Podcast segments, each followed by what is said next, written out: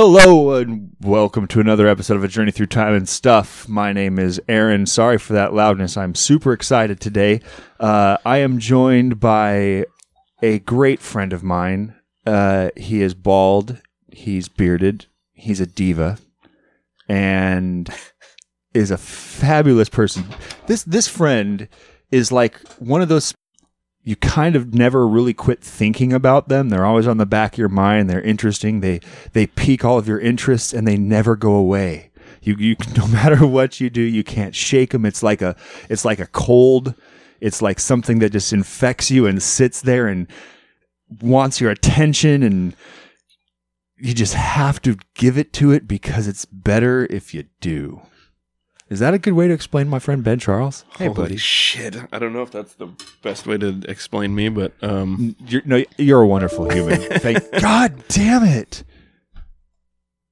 Ah, what's going on over there, man? ah, nothing's wrong. It, everything's working fine. I get. I've never turned off the update noise on my computer. You know, it'll give you like Lenovo wants you to do this, or this thing wants you to do this, and it's just like system updates. Yeah. You know, ad blockers. I've never turned off the factory tone for it, and I keep telling myself I need to go in there and turn off the tone so that when they pop up uncontrollably, it won't make a sound while I'm recording the podcast. And inevitably, so many episodes, I'll be talking, bling, and just this fucking sound pops up Why don't you just do it? right now. Yeah. Wow. There's no time like the I, present. I don't know where it is. I would have to. That's the thing. I don't know where it is exactly to go and find that. I have to go into settings and then oh, is it in preferences? Oh no, it's it's in personal things, and then you have to go into like like a some subgroup in your profile setting and and untick this box that they word weird, and that's this Ben. This is exactly what we're talking about. Uh, you, you commented on the ease. Well, you you commented on my comment of the ease of turning on my podcast, right? We walked in this room and everything was off and I had I have so many switches and things I flip to turn on to get everything going. I have to power up this table, then I have to power up the box. Then I have to just because I want that light to run, I have to power up my pedal board because that's where it's plugged into. You know, and then power up the computer, turn on that shelf, and like to make it have, feel like I want it to feel in here. I have so many things to power up. And I've thought to myself when I'm not in this room, and I do this to myself a lot. This is a symptom of my my fucked up brain is to feel like I'm accomplishing something when I'm in here and doing this. I have to make it hard for myself. I have to make it a ritual that I have to go through to turn on, turn on, turn on. It's like I, how I imagine the starting sequence for a helicopter is. You turn on the fuel, then the electricity, then the things, and then you start the gyrators and the rotors and the the turnbuckles and the flux capacitors and all those things are flipping on, and then you got to do all. You know, there's a checklist. They write them in a book, and you have pages of it. Welcome to flying lessons with Aaron. this, is, this is how to fly an No, this- Apache helicopter No, thi- 101. this is how to be far too complicated in your process to start a podcast. You you illustrated perfectly. You should just make it like one button. That was Yeah, what man, you just flip, said. Flip on the rack and go. Right. Flip on the rack and turn on the thing and hit hit hit record. It is, but but there's things like my my computer for whatever reason, and I could look into it and probably figure this out too. It doesn't recognize my interface on startup. Like it'll all like if I leave it plugged in and instead of replugging it in as a new inner like a, new thing every time, it it doesn't recognize it as the primary input for sound into my computer. Does it? If you flip on the interface, does it take over? Yeah. Yeah. Well, so so that's the thing is it's it's powered through USB by the computer.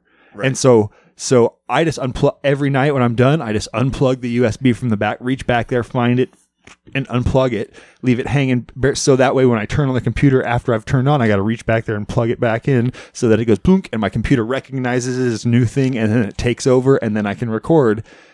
It doesn't work if This, it this is the stuff portion of the podcast. I'm sorry. This is I'm worked up. He's fired up. I got, You can uh, see Aaron right now. He's sweating. I am. I got aroused by by things earlier today, and I still am holding on to a little bit of the jitters from that. Uh, plus, we just smoked a big fat blunt, and that's taking over a little bit in the subconscious, the rambling portion. How are you, Ben? Thank you for being here. How are you, buddy? I'm really good, man. Thank you for having me over. uh, new things are happening for you. New wonderful things. Uh, for those out there listening, it's been about oh five four days since uh, you guys released a new song. Yeah, um, we have been working on this one for quite a while. Uh, it just kind of kept getting pushed back and pushed back for one reason or another.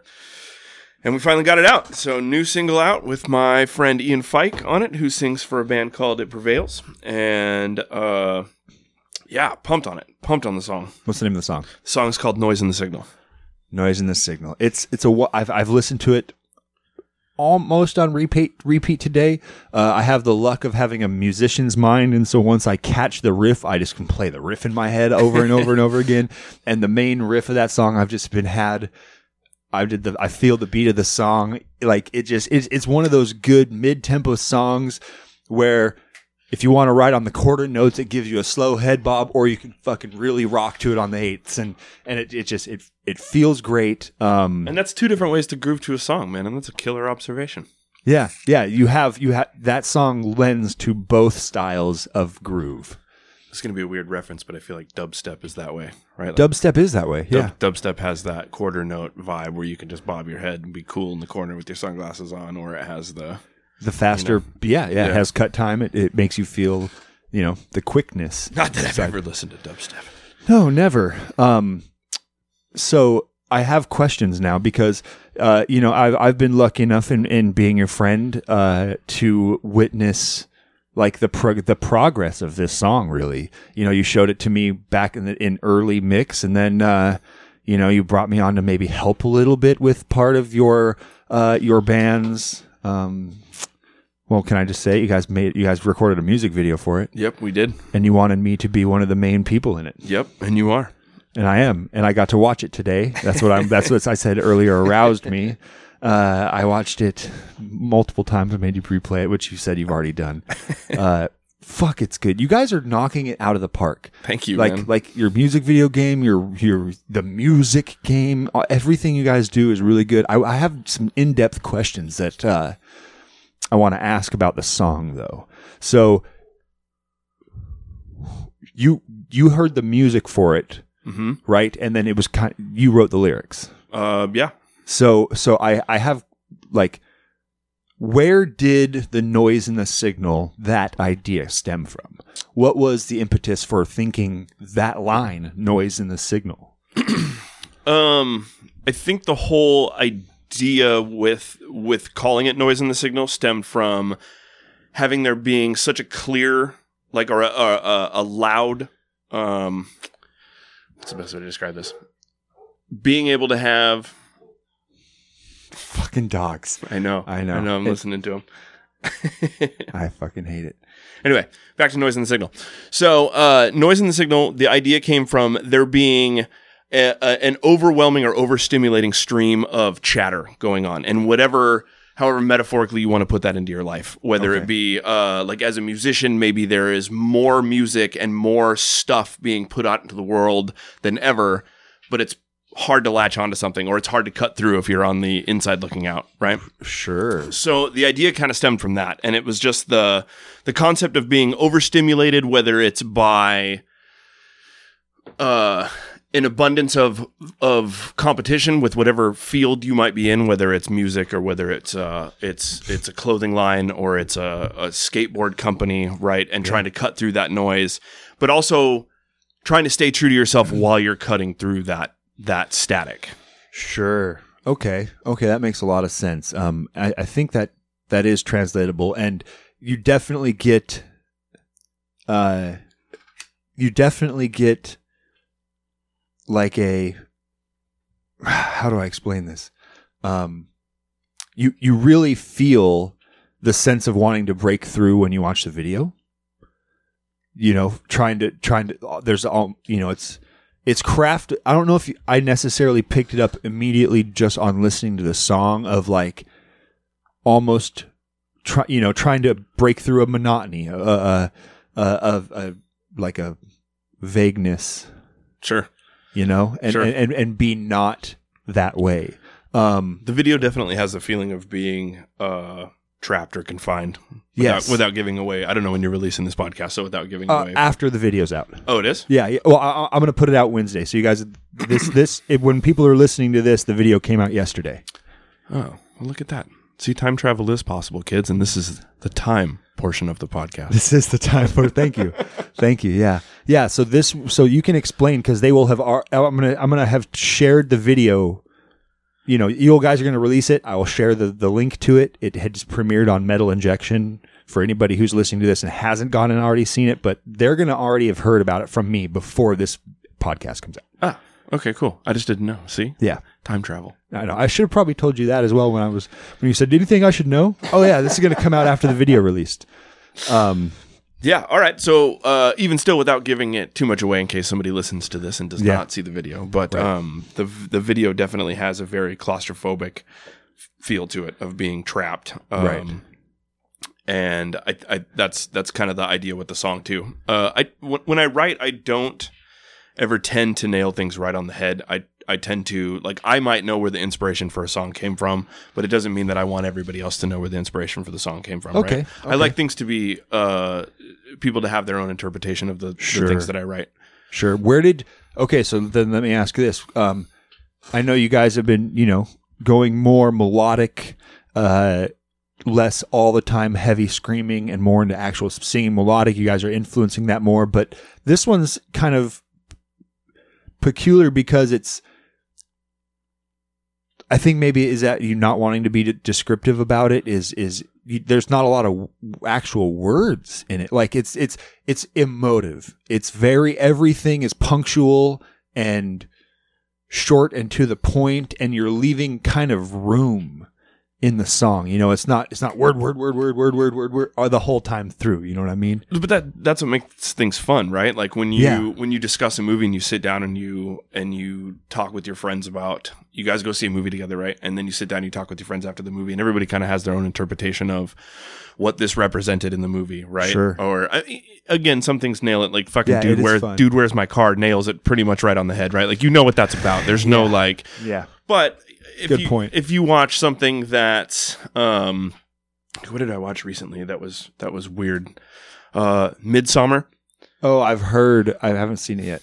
right? Like it, it, it- Watch it. I'm not going to give anything away with it, um, so I don't spoil that for you. Even the listeners uh, Have se- probably seen have, it. Or- prob- have probably seen it. Um, but it's it's a weird one. Like it it bends your mind a little bit. You know. Yeah. You find out afterwards. You sit there and you discuss it. Or uh, the Lighthouse was another Yeah. one that I've watched.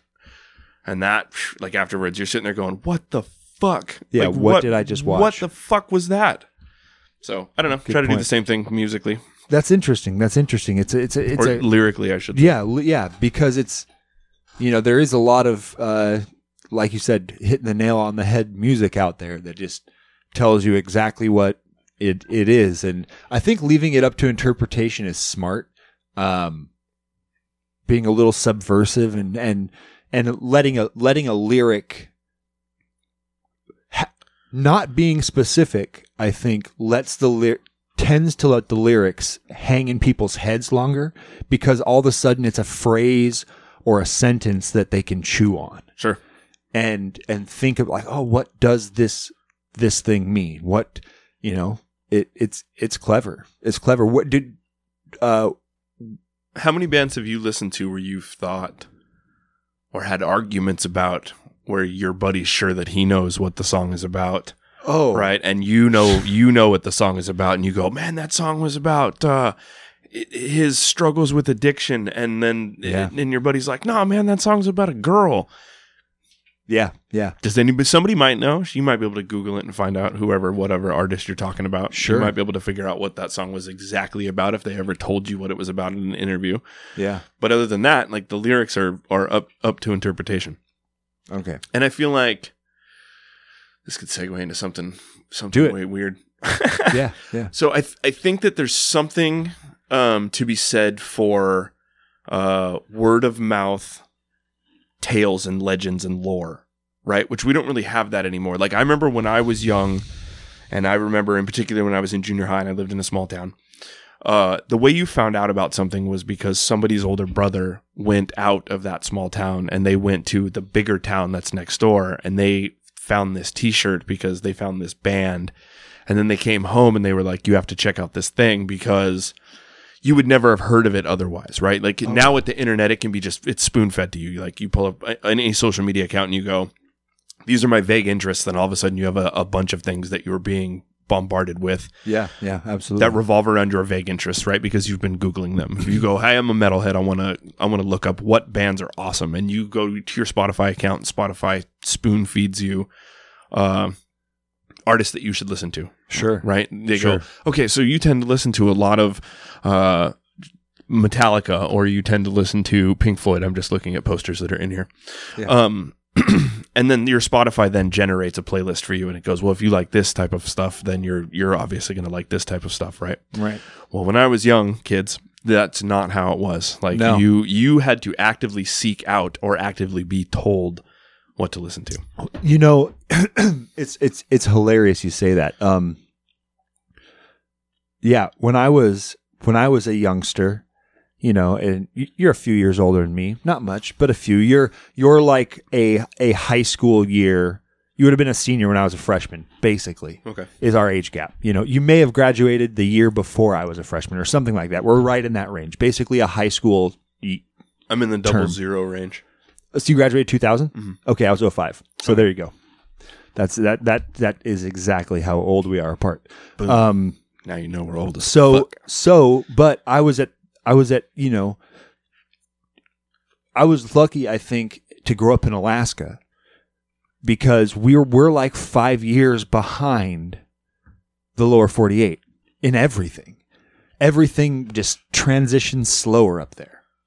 And so One, how did people up there find out about it? Like, what was the so? For example, like when you found out about a metal band in Alaska when you were young, how did it come in? How was it imported into Alaska? Was right. a radio station obviously a big one? So so uh, when I was a kid, I lived in a very small town in like South Central Alaska. And so we had local radio stations, but basically when I was a kid, the the combined like 3 or 4 towns that were all within 8 to 10 miles of each other on a peninsula. So we were basically on island. There was one road in, one road out of mainland Alaska, and we were down on the Kenai Peninsula. I've been down there. We've talked Yeah. about this. Oh yeah, yeah. Okay. So there was like, you know, fifteen thousand people total in the area. We had a couple high schools, but like every every high school had like five or six, maybe seven hundred kids. Like, you know, they they were not big, graduating classes of 80, 90, 100, somewhere in that range. We didn't have like radio stations like you would think from here. The the stations we had, they played some some local pop, but it's I soon came to find out like, oh, this news this new song blah blah blah blah blah like Hoobastank. Like uh, remember back in the day when when Hoobastank was blowing up in like early 2000s? Yeah. And and those songs were coming out and the reason and all these things would play on the on the radio. Well, when that song released in Alaska, it had already been in the ra- on, down in the states for like 6 months Wow. out on the radio, like people knowing about it, it blowing up, and then it was popular on our radios. And it, we were like a, a distance behind everybody else. And especially metal, there was, we did not have a metal radio station. There, somebody started a local radio station. Two guys bought transmitter shit and played low frequency FM and, uh, took over some airwaves in like a 20 mile range Oh, that's amazing. you know, and just like played to this little area, and they were like this local. But they they it I don't think it was with FCC rules or whatever that shit is, and I, they, it, it did not last very long. That little radio station, Pirate. Alaskan metal radio. but they didn't play just pirate. Every they played they played rap that wasn't on the radios. They played. I mean, basically anything anything that wasn't on the So radios. how did you hear about that radio station? Is the question. sitting in my room as a bored 10 year old, I had a record player, tape player, radio, cause like com, like multifunction box, right? Old Yeah, yeah. school stereo system, hand tunable, two, two uh, cassette tapes, which I could rip from song, record to the other. I could record the record player down to it. It was kind of high tech back in the day. Um, Could you go radio to tape deck? yeah, yeah, I, I, yeah, yeah, absolutely. and I would sit there and just turn the radio dial and just scroll until you found something. until a fucking station came in. And I would take wire and like make big metal poles in my yard trying to make my antenna bigger and like run a run a wire from that out my window because the the the FM antennas were all wire. And so you just run it out and you just had to split the thing and make it connect up top and you could have this big antenna. Tinfoil worked great and all this types of shit, man That's amazing. uh, and just you know because the thing was is Anchorage was 160 miles away over a mountain range from us. And this is how the Kenai Peninsula discovered NWA. well, yeah, but I, so I would try and pick up. I never had a good enough antenna. I would try and pick up Anchorage radio. That was that was the whole thing because they had rock stations. They had like like what what I would simulate like city radio, big city radio would sound like. They had good shit. They were keeping up with stuff down in the peninsula. We were just behind, man. That's crazy, man.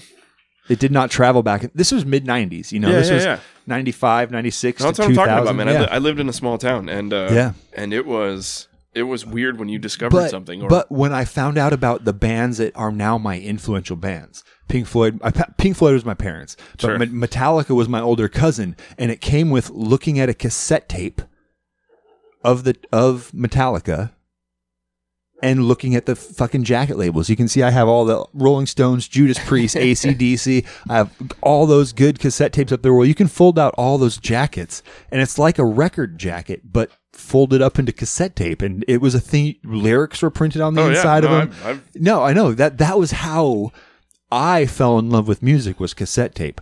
Records were around, you know, a lot of those records I have right there are my parents. Um, you know, and they were around, but they weren't what was readily playable in the house. My dad was a musician, my mom's a musician, so they were always recording on cassette tapes. They were Oh, easy. You okay. could go buy big, cas- you can go Paxos. ca- Remember Paxos cassette tapes Yeah, for yeah, like yeah. 15 bucks, dude. And you could just buy like 10 tapes raw, sev- 70, 70 minutes aside, and just fucking record anything to them, man. I'm going back old school. I f- it was the best. I got hooked on music with cassettes too, man. It was the same thing. Um, I remember. okay, okay. So you you talked about two good ways of discovering music: Mhm. hearing it on the radio or hearing it from a guy, someone who discovered it. You know what the other way was? Hmm. Just walking through a Kmart or a Walmart or anything like that. For us, it was Fred Meyers or Kmart were the two back when I was a kid, and you just walk through the music section and pick up CDs and pick up tapes. Yeah, do you remember when And- CDs came in the big packs? They were in like Yes. the big like. They had like this They were like a long foot- plastic yeah, foot- frame. Oh, so that was the security ones. But even Yeah. even like when CDs first came out, they were in like a full cardboard sleeve, Oh yes, yes, yes. and they yes. looked super tall. But it was you know little little disc. right. Yeah. Wild. Yeah, but and you would just go and you would you would look through bands and you would just start at the A's and just pick up A's and oh I don't like that I don't like you know and then you look up and look at this one and you didn't know the band name but the CD fucking cover looked cool or the, the tape deck looked cool and you look at the side and you're like whoa what's in here Or it had that little magical sticker on Yeah, it that yeah. made you want to buy it. explicit The parental advisory sticker, Yep. which turned That- out to be the greatest marketing tool. those stupid fuckers man they did not get We need to we need to warn them. Yeah, warn them. Do it. Do it. but that was how I discovered so many. You know, once I once I discovered a couple, and they go, "Oh, this is called metal. Oh, this is called hard rock." And it the way the store classifies it, I would only go to that section. I remember the cassettes. Like when I first started getting cassettes, uh, most of the stuff that I listened to was like gang- gangster rap. Oh, West yeah. Coast Okay. gangster rap. I was getting like Doggy Style and The Chronic and Bone Thugs and Harmony East 1999, which I still have on cassette. Um, that's the kind of stuff that I was that I was Man, jamming on I was before I started listening to metal. in in Alaska, especially down where we were, it it was it it was so fucking white down there where I grew up. There was nothing like like like at school dances. I remember being in middle school at school dances and uh Thong Song was like one of the most gangster songs that that was out. We thought I mean that was like that we didn't know I did not understand there was more gangster rap. And then my uh and then my I don't know dad if I would classify the thong song no, as gangster. I wouldn't. I wouldn't. I'm not. I'm not at all. That's the point. But we didn't know. We had no fucking clue. And then, uh, yeah, dude, it was discovering, discovering, uh, oh God, why can't I? Why am I blanking on their name right now? Um, Give me a lyric. oh, oh fuck. um, uh, I tell you what, what the Discovery CD was. Um, it was where I discovered Xzibit. It was where I discovered, um, uh, oh god, I have to go to it right now. Hold on. But it was um, Celebrity Deathmatch. Remember Celebrity Oh, yeah. Deathmatch from back in the day? Yeah, yeah. Well, Celebrity Deathmatch put out this fucking amazing. It is one of the best compilation albums. I'm telling everybody right now. You want to hear an amazing fucking album? Celebrity Deathmatch Volume 1. It is. They put it out in the late 90s and it maybe 2000 um and it is the fucking greatest album. We I don't remember how we found it.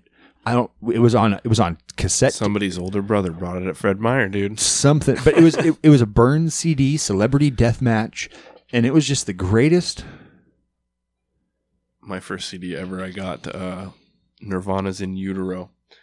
My older cousin gave it to me. Oh, yeah, that was a, that was a pivotal moment. So I had got a uh, a uh, combination tape deck CD player, you know, all all one Mhm. unit together. Oh, yeah.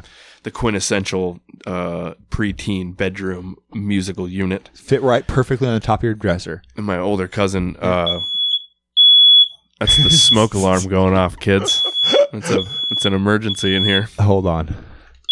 Motherfuckers! I'm gonna sit here and. Would You and quit doing it! Quit doing it! We're fine! We're not burning alive! Would you quit it? it's like uh, Grenade! Method Man and Redman in here. I just picked that fucker up like a grenade. I spun it off the ceiling, opened the door, put it on the floor, and slid it down the floor like I was playing fucking. Like I was curling for the Canadian team, and I fucking slid it all the way down, beeping down my hallway into the kitchen, into the fucking Oh living room. my! It's out of here. it's Fucking out of here. Where the fuck were? Okay, your quintessential. uh Musical unit Yeah, Uh, was you know the that that uh, Kmart special boombox, Mm-hmm. the one that was that was you got for Christmas as a twelve year old lad. You know, every, I think feel like everybody everybody that's around my age had that in their Totally. their room. Yep.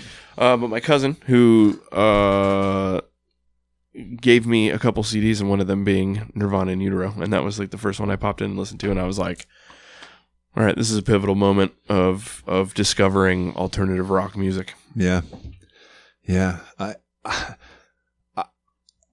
I never, I never understood Nirvana.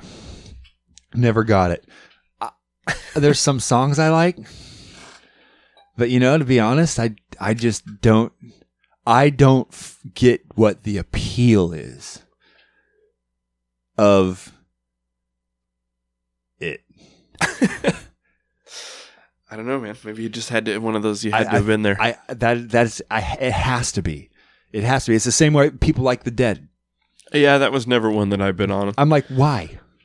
What what is the appeal of this? And I've people for those who say you gotta listen to it on acid, man. It's I've done it. Well, I, th- I think it was the community and the time and place again, Sure. right? Like the reason that people were Sure, but but there's it. a reason that uh, fucking John Mayer is a is is the Grateful Dead now, and he, they're touring around and still doing it, and people are still doing it, man. People are still going to those shows and loving it, and young people are doing it. And I'm like, I don't fucking get the Dead. Yeah, I don't know. I, I, I don't know about the dead. They, they Yeah. were they were never. I mean, I, I guess I kind of get Dave Matthews. Like I've been to a Dave Matthews show.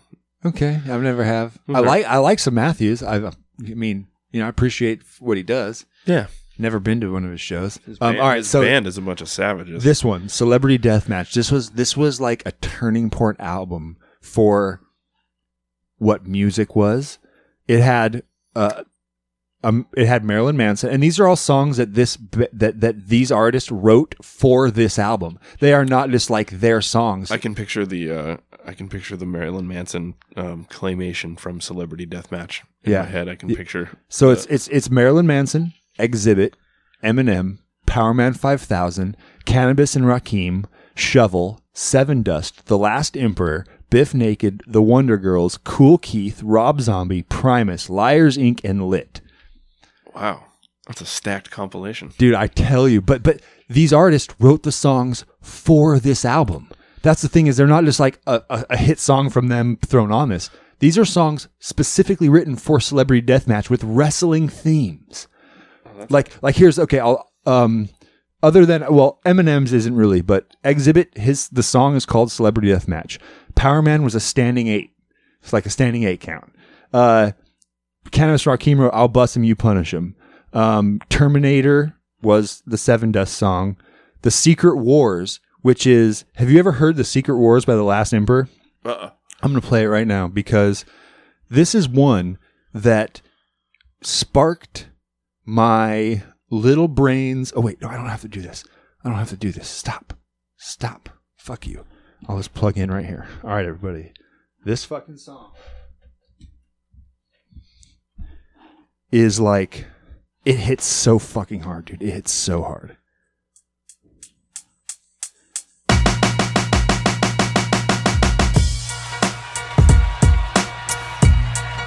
Just check it.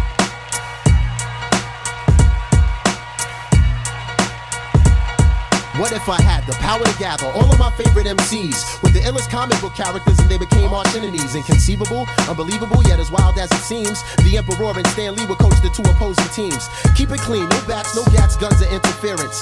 Comic book characters would go head up with raw lyrics. Now I take whoever might be on break from doing tours and have them sign up for the last Emperor Secret War. Sure, for that kind of capacity, we need a crazy large arena that might stretch from West Philadelphia to East Medina. If I'm able, I'll put it on pay per view through my label and give free tickets to my neighborhood bums with no cable. Yeah, that sounds fat now that we squared away the propositions. Let's begin with the ultimate tough man competition. Set it off, it's the fight of the century. KRS and Professor X battle each other mentally with rhymes. These two team captains waste no time.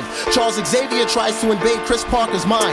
He shot a cerebral probe at Kris's mind, but he missed it. Professor X taken out by the Blastmaster's metaphysics. Round two, new fight, word to life, you gotta see this. Locked in Mortal Kombat is Doctor Strange and the genius. Yo, son, he's no match. Let that graphic wizard have it. My liquid sword slashes straight through Doctor Strange's magic. Another hero down, and now the score is two to zero. By words from the genius, and he's still my rhyming hero. Now the next fight was conducted in a rough like manner, specifically between Reggie Noble and Dr. David Banner.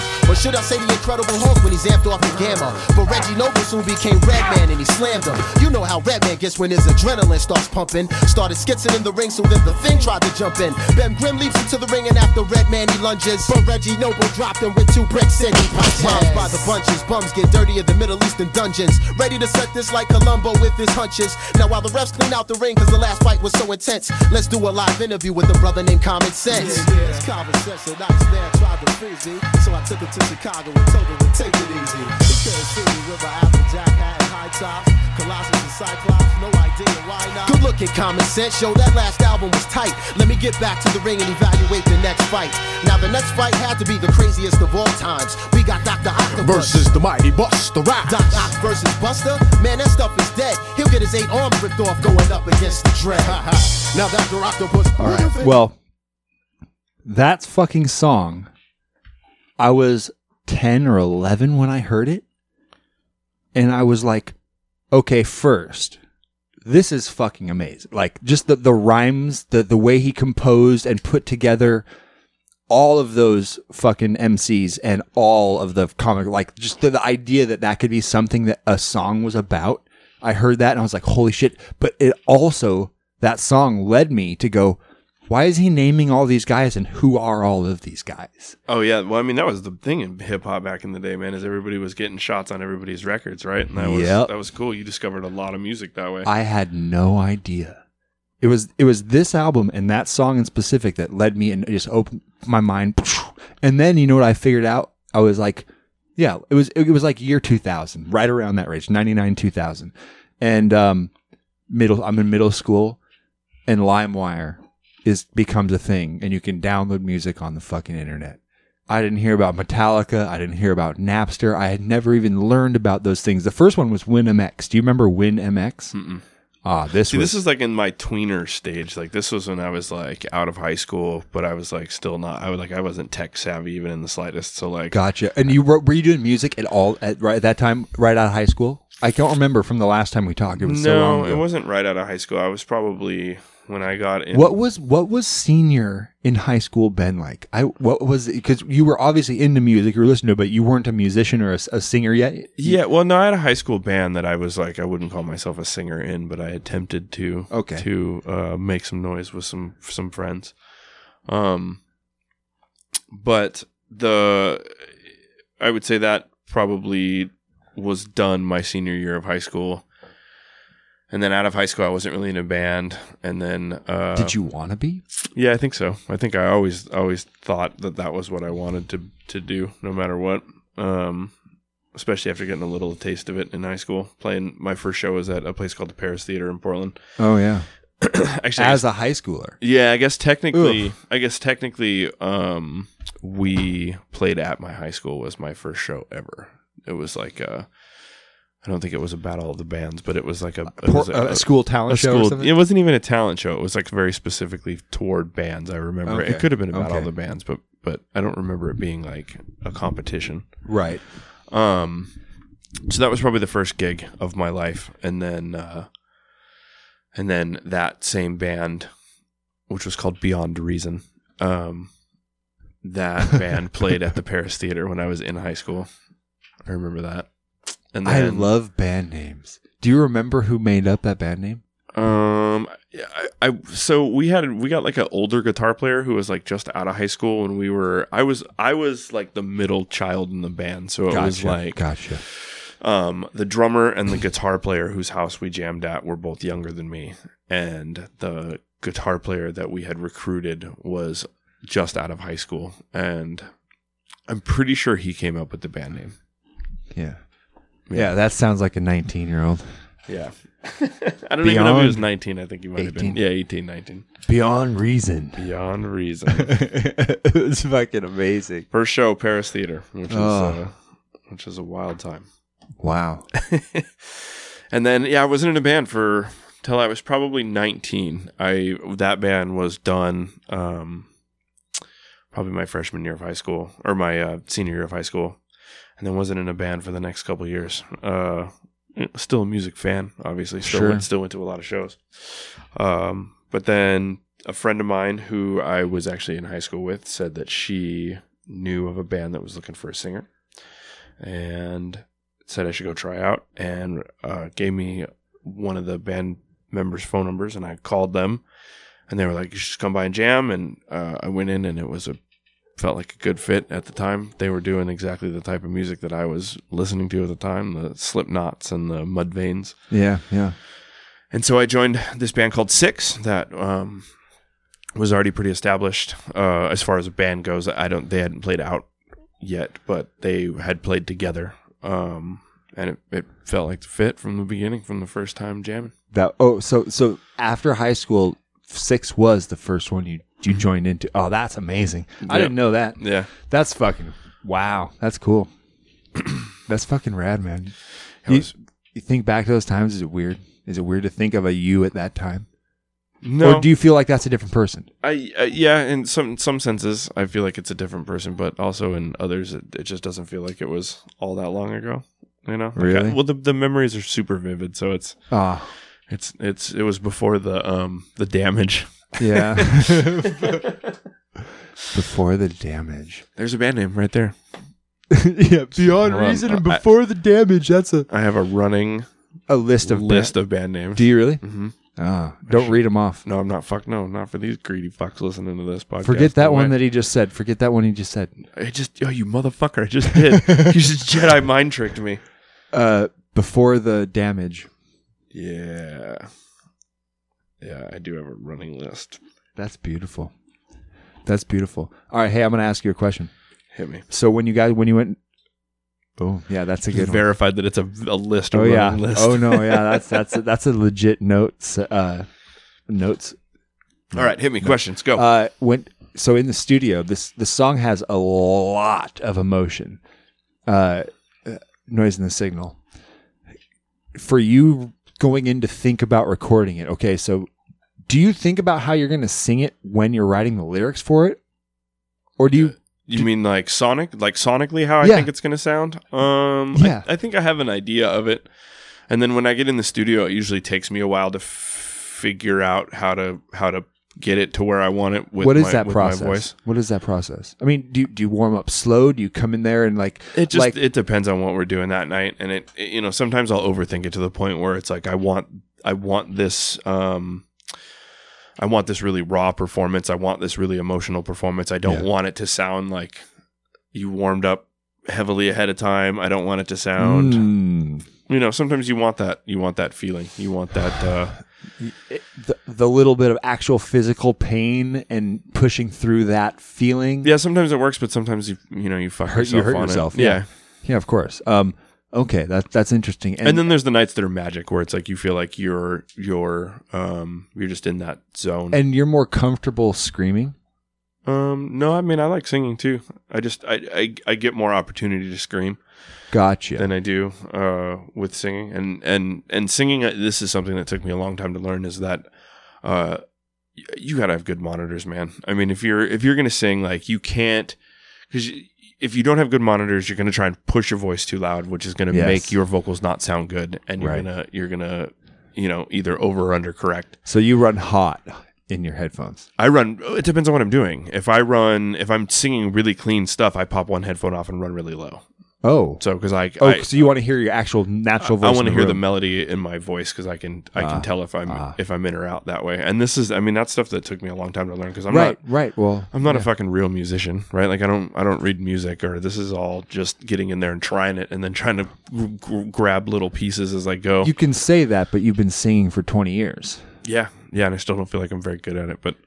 I mean, well, that's, a- what every that's what every struggling artist says. We've had this discussion many times. That's I mean that's it, right? Like as, as an artist in any capacity. Okay, so where's the where's that internal feedback loop start kicking in? When do you when do you go from like positive in, inner affirmations to going in turning back folding back in on yourself? How what does that Oh, man, I mean that's that's such a complicated question because it, it, depends on a lot of things. It can be set and setting. It can be like what happened earlier that day. I mean, who the fuck knows? Like who? do you have do you have a pretty good inner inner monitor at that like where you're at in that level like can you be sitting there because for me maybe let me add contest and, and maybe someone's confused when when like if i'm doing something that i care about whether it's learning a bass part or painting um actually that's why i do a lot of painting is because it i have to i go into it thinking i'm going to be i'm going to do a good job and then it doesn't turn out like i want it to I maybe I had an idea in my mind of what I wanted it to look like. And then when I go in, inevitably my physical performance isn't going to do what my brain can imagine, right? And then I start going, "Oh, I'm letting myself down." And I will go from positively affirming that I'm going to do a good job painting to immediately as soon as my it doesn't match, as soon as they they don't cohere, they're off cent, you know, whatever you want it to be, your idea and the reality are misaligned, my brain immediately goes, "Oh, you're letting yourself down. Oh, you're not good enough. Oh, oh, you're you're oh, maybe try a little harder." And then I'll I'll start coming up with corrective measures to cancel that voice.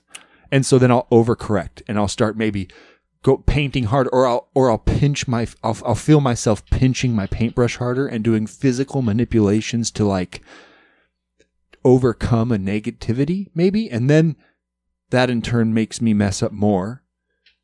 And and this is i think something that's can is translatable to a lot of things is Well, I think being being able to stay fluid with the circumstances is big when it comes to creating Yeah. anything, right? Whether it's painting or whether it's music, but you know, giving yourself permission to accept that it might not be the way that you envisioned it or the way that you heard it, right? But but that's part of the process. I mean, Giving a lot of times that leads you to a cooler idea. yeah i mean yeah yeah i i guess i just i'm i'm i still have problems with the awareness of me doing it to myself. That's the thing is i will find myself 10 or 15 minutes into a negative cycle of I realize, oh my god, the last 20 minutes of me painting this or the last the last half hour of me playing bass, I've been attacking myself and then creating a situation where I'm not good enough and I have to feel like I have to overcome it. And then I let myself down and then and I don't realize it when it happens. But how many times does the time just disappear when you sit down to create something? All right, you sit down to create something, and then all of a sudden you Well, you stop and you go, "Holy shit! Look at this whole thing that I made." Well, I would, I would, uh, you know, honestly, I spend more time when I sit down to create. I spend more time dissatisfied with what I've done than happy with the end product. I spend more time deleting and restarting and being unhappy with the progress of m- me creating. I have a song right now that Earth Ashes is doing that I have a bass part to write and I know exactly what to play. I'm just unhappy with everything I've ever done on it. I feel it feels unmotivated. It feels it feels uninspired. I I, I, I and it's self critiques. I hear but it's clearly not that way with everything you do, right? So you have Of the, course. No, of course. But you have the moments where where at least my, when I feel like my best creation happens is when I stop and I focus on a project and then the next thing I know I look and 4 hours has elapsed. And I go, "Holy shit, I like made this thing," right? And uh, you- where you're just where you feel like you're pulling little bits of creativity out of the air to make something, right? yeah. And so you know you hear, you'll hear athletes refer to it as like being in the zone, right? Like when when fucking Jordan goes out and scores 100 points, right? Like he he refers to that space of being in the zone or Sure. Sure. Whatever whatever it is, right? Like master chess player, uh, master martial artist, like a jujitsu athlete, or like w- you, the zone can mean so many different things to so many different people. Like you look at Tyson, right? Like Mike Tyson, his zone before going into a fight was like he would talk himself up, talking about being a god before he would go in there Yeah. to fight somebody. You know, so. I don't know, brother. Whatever, whatever the zone means to you, I would say that. uh, I would say that the, the problem is is is I think it, I think it just really boils boils down to practicing self awareness. Uh, and practicing, you know, kind of having to mentally keep checking yourself and and reaffirming, uh, it almost it, it here's the problem. Another thing I, I face, and I wonder if it's the same for you. When you're when you do get in in a funk where maybe you're not happy with your performance or or just unhappy with yourself in in maybe a, a, a how you're accomplishing a goal something like that. Um what do you do to get out of that? What is something that maybe you tell yourself or when you catch yourself being that way how do you first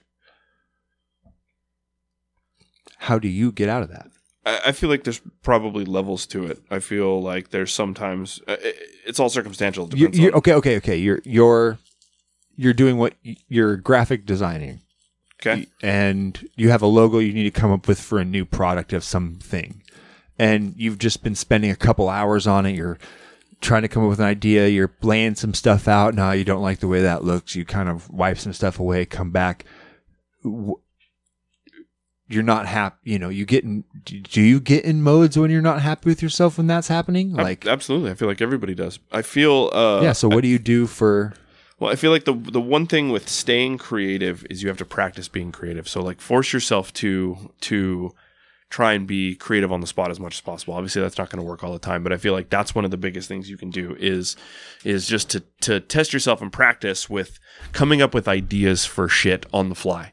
Right. So if it is like a logo design like that, and I know that I have a deadline, right, I try to give myself enough time to think about it because that's a big part of the process of actually sitting down and thinking about it. If I sit down to work on something and I keep trying and trying and trying, and it's absolutely not working, and I can't, I can't bust through that, you know, Yeah. creative block or whatever it is, then I usually try to do something extreme to change my, not extreme, but like something to change my environment. So I'll go work out, or I will go, uh, you know, jump in a fucking cold pool, or I will. so it's phys- a physical change Well, because it pulls you out. Because then you're forced to think about something else. It's forced meditation. I mean, I don't, I don't meditate well on my own because I, I, I, I can't just sit down in silence. Like I always have to be doing something. Mm. So, anytime you can, you can force meditate on something. Interesting. I th- and that can be a lot of things to a lot Wow, of different no, people. No, you're right. You're right. Forced meditating. That's uh, that's actually i I've never really heard that term put that way before. Have you ever tried one to do one of the singing bowls where you tap the bowl and you go around with the thing and it makes the no Nope. little okay. So it's really hard to do. I've it. done it with wine glasses and my finger. So kind of the same thing. So the same idea, right? It's a perfect balance of whatever you're doing. It's the perfect amount of pressure. It's the perfect speed.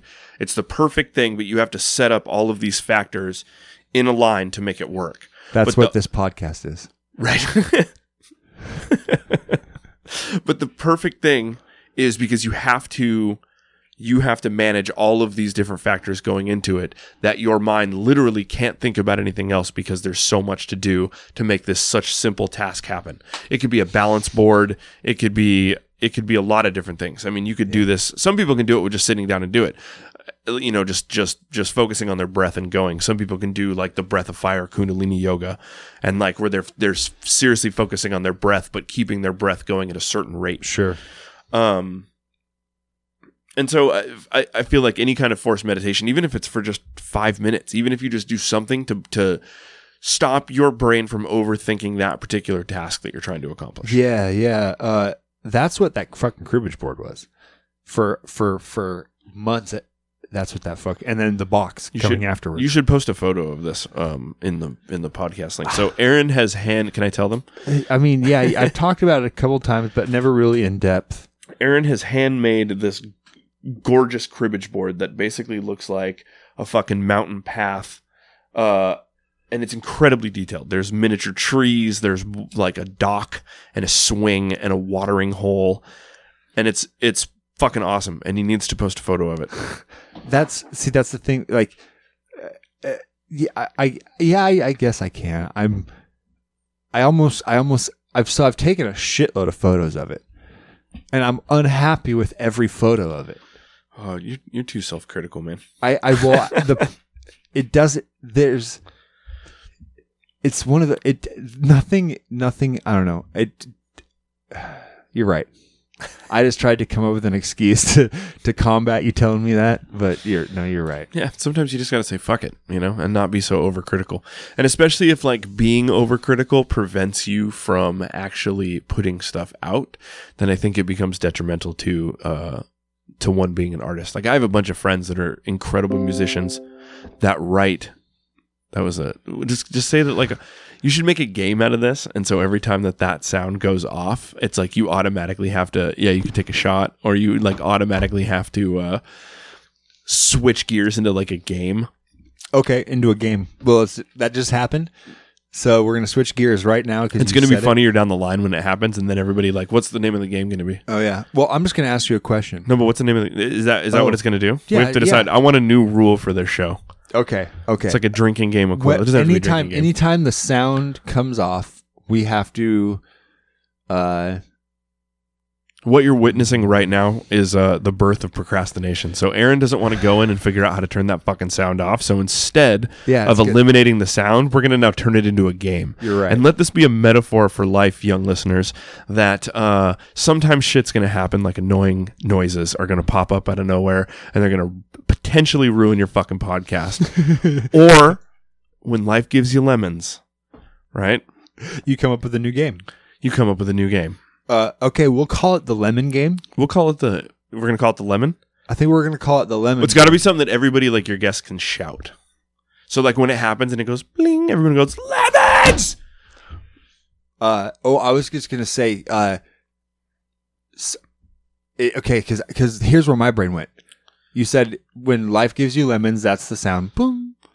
Then make lemonade out of it. So, or maybe we could call it the lemonade game. But it's how where about when it's- life gives you lemons, don't take yourself so seriously. Yeah. Okay. So okay. All right. It, when life gives you lemon, don't take yourself so seriously. So tell me, tell me a story about a time when you definitely did not take yourself too seriously, and did something that could have been entirely embarrassing, but you weren't embarrassed about it. I'm almost 40 years old, still trying to play in a heavy metal band. How about that? That's the kind of self-deprecation we like around here. that's yeah. That's a good one. Um. mm, okay. No, I see it. That's not a good game. We need a better game. Uh, we're coming up with it on the fly. All I know. Uh, Yeah, I think. Okay, I don't know. You could play a commercial every time the uh, Oh, the, I sh- the lemon goes off, I could. and that'll give me a chance to refill my my my beverage here. Uh, Well, let's do it. all right. Hey, Jason and I suck at heartfelt shit, but y'all are some bad man pajamas out there. When things feel bleak throughout our week, we think about time and stuff. The positivity from our guests sharing their passions and listener interaction has been eye opening. Time and stuff. When life is a little dry and itchy and you just can't quite bless the rains down in Africa, remember us. And stuff. When you've been rocking and a rolling, rocking and a reeling, but Barbara Ann still won't take your hand. When McDonald's decides that you're gonna have it their way today. And long after Subway isn't fresh. And stuff. When you're on Hoth and the call comes down that the ATATs have landed and you know it's cold as balls outside, you gotta pick yourself up. Go out, climb in that snow speeder, and take down those four legged bastards. When you get knocked down, get up again. They're never gonna keep you down. No matter what the song, put on those red shoes and dance. Time and stuff. We'll be singing when we're winning. Time, time, time, stuff, stuff.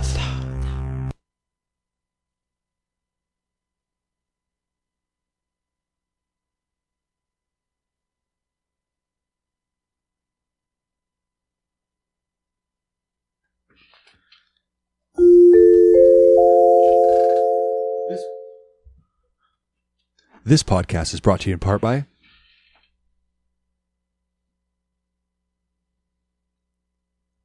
Unwanted Tension. All right, man. So we've been, uh, we've been, I know, I know. Uh, yeah, I like that one. Uh, It worked. The like the joke worked. It worked on me, and I'm fucking sitting right here. Oh man. Um. All right. Hey. Uh. I'm gonna ask you a question. I wrote down. you wrote it down. I did. I wanted. I did not. What's something that keeps you up at night? I don't know. I mean, usually, I'm if I'm staying up at night, it's because I'm working. No, on no, something. no. Like like something. What is Oh, maybe a, me- metaphorically? yeah. What what is it? What is maybe a recurring thought or or something that when you're sitting there finally deciding to go to sleep and it's something that just tugs at you and maybe you can't fall asleep too because it's the last thing in your head. You know what? What is one of those things that kind of Besides my own self-loathing and anxiety. well, if that's what you're talking about, like a problem with the world. Yeah, yeah, maybe, kind of thing. maybe, um, maybe something big, maybe something unknown, maybe uh, one of those things that just doesn't kind of escape your brain, your your wonder stick. Um, that's a good question, man. I mean, uh, Do you have one of those? I, I don't. I don't think I have a reoccurring thing that I do that with. I think uh, the the normal stresses of the world and the the normal political climate shit that causes tension between friends and family members, and like I Oh. don't not not focusing on the details, but just the fact that that happens. Is it conversational based? Is you, you think do, do you spend time sitting there thinking about conversations you could have had with somebody or would have with somebody? Yeah, yeah, Do you do yeah, I, yeah. Sometimes, sometimes I feel like, or somebody will. Um, I, I, I've really made a point lately to not get sucked into any social media uh, drama or banter, people trying to sway people one way or the other for their own their own biases. Right. Um, so I don't necessarily focus on the topics too much. Uh, like maybe I did when things were a little more spicy in the in the political world. Yeah. Yeah. Um, it's I think the world is nice. Like when politics become boring Right. again, but you know when when things are bad, and I think when there is tension, I think the uh, the the best creation of art happens. I feel like the best music comes out Yeah. then. Yeah. This year being a little bit weirder, obviously with a fucking global pandemic happening, but Yeah. You ever do you ever find yourself like just you have a weird interaction with somebody and it could have been years ago and then you'll just sit there in the car and all of a sudden remember that incident and all of a sudden you're having that conversation again and you're just like yeah, sometimes sometimes that happens, but I usually do that with more things that are current. current. Yeah, I usually do that with more with more whatever's happening. Hmm. That means you're good at letting stuff go. Yeah, yeah. That's I good. think That's healthy. I don't I don't try to let that stuff weigh me down, especially if it's something that I, I can not fix or something that has already been fixed. Oh yeah. Whatever amends may need to be made for it. But Huh. What a novel idea to like work on that, huh? just letting stuff go. Yeah. Yeah, I feel like people are happier in life when they can do that. No, they probably are. Um, interesting. Yeah, the thing that the thing that keeps me up at night. Well, people can do that with positive shit too. People can hang on to positive things, and that can also be that can also be Oh, detrimental, right? Like you can hang on to something and go, "Well, that was the best time of my life, and it's never going to get better than that." and so that you might think about it, it might be in a positive context, but you might think of something like, "Oh man, you know, high school, man, holy shit, fuck, my my senior year of high school was the I was- greatest thing in the world." And that's where you stayed because it could never possibly get better than that, right? So, so even being positive can be negative. I'm not that guy, but I have a couple friends who are Well, that. I, I think we all do. I think we all have friends that are stuck, you know. And I mean, fuck, there's people that do it with the bands they were in in their 20s. There's people that do it with. There's people that do it with all kinds of stuff. They Yeah. they they get kind of lost in that space or in that time. Yeah, I'm I'm I'm lucky that my brain doesn't work the way to to idolize time periods of life. Uh, I just idolize. Uh, if if anything, if anything, the the what I would, I guess, enviously want is um, you know, internal stuff. Uh, uh, being more motivated, being able to to not fall into spirals, being able, to, you know, those kind of things. Being mentally a little more strong. Yeah. Well, like you were saying, forced meditation. So that's one thing, and that's that's what video games are, man. Pulling yourself out of a toxic thing, whether it's a long-term toxic thing or whether it's a short-term toxic thing, like you're working on a project and you're way Yeah. overthinking it to the point where you're you're telling yourself negative shit, right? To the Oh, point. yeah. But uh, part of part of me is like that's the struggle of being an artist, man. Half Well, the, half is. the time you're the greatest thing in the world, and then half the time you're the fucking you have no business doing the art that you're trying to do. you just can't let you just can't let it um you can't let it become a point of procrastination. And that's what i that's where i actually struggle is going from oh i have to use this this crutch avoidance technique something to get my mind off of the problem i'm having to maybe refocus like you said force men- meditation uh, stepping away, playing a video game, doing something, diff- going for a run, doing something to, to break it from, and then all of a sudden it that becomes becomes the the the pro- procrastination method of saying, well, I need to.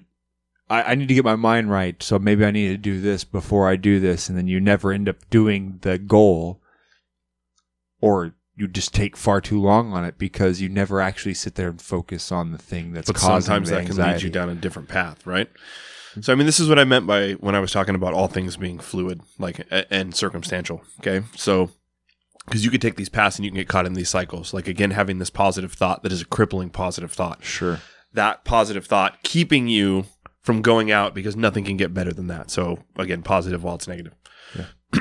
but you can get caught in these cycles where you find your new thing that is your forced meditation. Okay. And that forced meditation could be whatever. It could be jujitsu. It could be, you know, it could Yeah. be basketball. Yeah. But then you find yourself thinking about those things to the point where it's it's detrimental because you're either spending too much time focusing on those that you're now neglecting other things. So Right. staying fluid. Yeah, that makes sense. That makes that makes plenty of fucking sense. Um, it's just tough, man. It's it's tough. Uh, you know, to to break any negative cycle. That the problem is is is some of the negative cycles that people can find themselves in, and maybe you know a more common but less detrimental one, um, is a comfortable place to sit. It like can while while you're crafting, like while you're no, while you're avoiding the struggle of overcoming your block. yeah. The the avoidance part, the sitting there and not wanting to do it and finding an excuse to not do it is is a comfortable place to be because while you're not accomplishing the goal, you're not having to fail you're not having to face the possibility that you might fail at it, right? You, But, but getting past that, that's the part you're that is like, the part. No, no, no, no. Getting past the fail. a and- thousand no's for every yes, right? Of course, like every, every course. everything you try to take in life, um, or, or any shots you try to take, Yeah. or anything that you try to create, man. I mean, most of it's gonna suck. Like, uh, fuck, dude. If you if you played out loud and put on CD every note you'd ever played, you'd be bummed, and other people Oh. would be oh. bummed too because that's Well, that's where I was asking earlier. That point right there is where I was asking earlier about when you're in the studio and you're singing and just how do you decide what is what you wanted to hear and never not go? Do you go back? Do you listen to old recordings of songs, even ligature mark songs that were a year old, and go, man, I wish I would have sang that different now? oh Do you, for, sure. oh, you do do that? Yeah, yeah, yeah. never. Yeah, but I also I also try not to sit there and dwell on that. I- Well, no, but but every time you hear that recording, does it not pop in your head and N- not always, but I don't. Okay. I don't listen Oh. to my tunes a lot, and the only time I listen to my own music a lot is when it's like a, in progress. Like lately, Interesting. noise so you don't signal. you don't go back and listen to your old stuff. if somebody asks me to hear it, but I don't usually like. I'm. I'll, I'll put it. I'll, I'll focus on somebody's reaction if they ask me to show it versus me watching the performance. Interesting. And if I know it's a part that sucks, I'll try. All right. I'll try to talk really loud over top of it. Do you think that's common among musicians? Because I love to go back and listen to the old songs from old bands I was in, and like re-listen to them. Do you, I, I, do you do that for nostalgia though? Like, do you do it because you like it transports you back to that time where you're sitting- no, no. You do it for the from the technical aspect, like how fighters will go watch their their old fights, like where you can see Ooh, the habits that you're doing. Like Yeah, you see that you, probably. you notice you're dropping your your your right hand. probably, Okay, probably. I probably do it for that. I'm kind of self-analyzing old, st- you know. Uh, maybe it's like a retrospective comparison between then and now, making sure something I didn't like about that song is not something I'm doing now. interesting. Um, I, I, I, I kind of like the nostalgia, but I um, I don't. When I listen to a song, an old song I wrote, I don't not like the song. Like I still like the songs. I just, ne- I just never find myself wishing I was back there again. Like I like them now, and I like to go back and listen to like. It's like, man, the only way I can compare it to is it's like loving the 90s era Metallica sound and then going back and listening to Kill 'Em All or Garage Days and old, you know, an old demo tape of theirs and going, holy shit, yeah, that's not that great. And James's voice sounds like shit. And you can tell that they're not good yet. But the, yeah, but the pretentious metal asshole is going to be like, it's their best work well, ever. well, but my point is, is going, but think of what they become.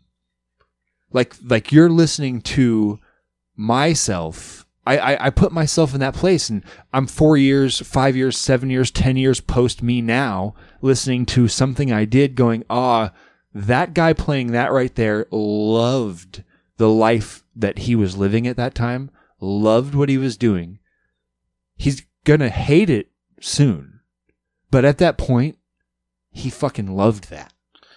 And See, I'm almost the like I always go nostalgia whenever I listen to old stuff. Yeah, yeah. Just uh, it, it- depending on how old. Like if I listen, because like current project ligature marks. Like if I listen to to our first record, I I think about the stuff that I should have done differently because it's current. It's on my it's on my plate right there. go back go back to the first six record.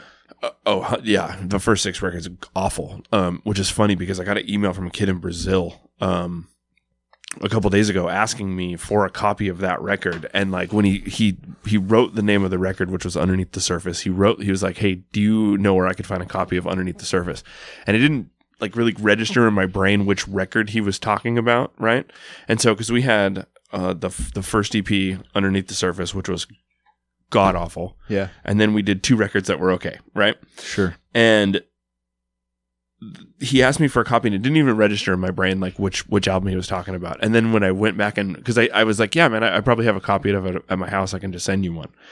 So he was like how much would you charge me to send me a copy of that? And i looked at both the records and i was like wait neither one of these Is that name? is that record. Both of these are the the records that like are real records. Like our, our two real albums. And i was like holy fuck he means the he means the first ep and then i wrote him back and i was like are you sure that's that's the one you want man? And he was like dude i love it. It's like so raw. And like you guys were just starting out. And he's like he's like i just i, I love these two records.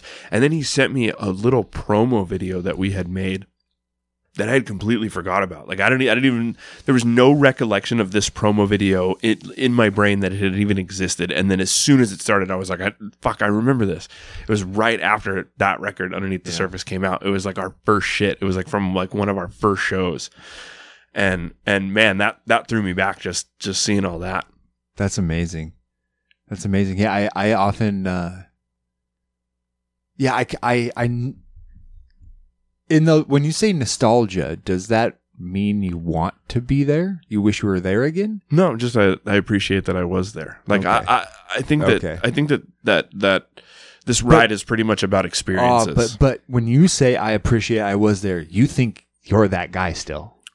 So- sometimes yes and sometimes no because I know how much I've changed. Like I, uh, Like I know I know the things that are different about me, and I'm self aware about the things that are different about me from when I was 21 years old to when I'm fucking 38 years old. Right? Like I, I understand that there was a there was a progression. Yeah, I almost, I, I'm, I'm caught in a kind of philosophical trap where I almost, uh, I, I, I unknow like, I unwantingly recognize that I'm not at all that person. Twenty one, like, like I, I, I don't actually find myself relating to the person I was then at all, and it's, it's funny. It's, it's not funny. It's just almost surprising. It's like if people you know, believe in in unicorns or magic or witchcraft, and to go, oh, you wait, you really think that that spells work and you can hex people and like you, you think that a magical bag of chicken bones is really gonna do something like to think that But it's part of who you are now, right? It's part of it's, Well- it's, well, I mean, in in one way or another, I mean, it is. It's formed who you've become because you lived through that, right? Because no, it you're right. it, it, it if nothing else, it has helped with your perception of the world because you learned from it. Oh, so it was educational, right? Sure. Obviously, there's the wear and tear that has come with fucking any choices that we make, right? Whether Yeah, you're yeah, a yep. A racquetball player or you're a musician or you're uh, uh, whatever, right? Yeah, absolutely. You're gonna have different wear and tear, you know, depending on what you've done. So it's all it's all part of the journey, man. Agreed. No, I, I agree. It's all part of the journey. Through I, ti- through time and stuff. yeah, yeah. This is the, The journey through- portion. Oh, this is the journey. this is the journey portion. We already covered the stuff and the time. Welcome through a journey through time and stuff, but not necessarily in that order. yeah, we, we we stuff time to journey. Stuff time to the journey. Yeah, That's, what we're gonna call this episode. stuff time the journey. All right, that's what we'll. Yep, I'm gonna write that down right now because I will forget that, and I'll have to go back through. it. What minute did I say that at? So whether you feel like you relate to that person, whether you feel like um Sure. when you because nostalgia can again can be good or bad, right? Like you could you could look back on something and think about how things were at a time and it might it might uh lead you to some bad feelings while you're reminiscing. Oh, it's it's actually it's it's not a negative thing at all. I I I look at it as like, man, it's almost like if you remember when you were young and you would watch movies and you would you would have like your three or four favorite movies and part of you would would like you would feel like a character in this movie would resemble part of you and then you would relate to this other person over here differently than this character I feel like I this still movie do that when I watch things. Sure. that's how I think that's honestly kind of how I think of myself then. Like I I don't find myself in the same way I am not me as an 8-year-old. I am not me as a 21-year-old. Sure, but me as an eight year old, I can still picture myself like playing with a fucking Ninja Turtle, and I still But I literally have those Ninja Oh. Turtles in my fucking Oh. dining room. I can relate to that character, but I don't find myself equal to that character. I, I don't I don't think of myself as that thing. I just find it a relatable part of me now, and like I don't it because what I what I don't what I what I try not to do is uh ever take on any of the weight of that character. Like it's it's it's it it is the equivalence to compassion versus empathy where you can relate to someone and understand someone and feel bad for the pain they're in and be compassionate toward them and willing to help and and help them with anything and then the empathy side of the same thing is you take that same person in pain and then you take on part of their pain being empathetic is necessarily feeling some of their pain to equate with them to to take on part of their struggle as your own to more feel that's being empathetic with someone compassion is the non-engaging is the non-personal engagement side because you're you're necessarily well it's not a bad thing i'm not putting a negative spin on this. When you're when you practice too much empathy, when someone is an empath, when they're too empathetic, it can be crippling for that person. They can they can be around someone who's in pain and not be able to engage with the rest of the world because they are putting too much of themselves into the pain of someone else where it's crippling for them to publicly engage to to to to be a part of something and and it's there's a sliding gradient of that but the empathy side is having to put part of yourself into that while compassion is staying outside of the thing and caring about it but not in not putting yourself as a, a thing to hurt or a thing to engage with in Welcome to Self Help with Aaron. yeah. And so I think I do the same thing with myself and looking back in the past is I don't want to take on in because there was a lot of pain then, dude. And it's not that I feel a negative thing now. I recognize that I'm I am me now because of then then.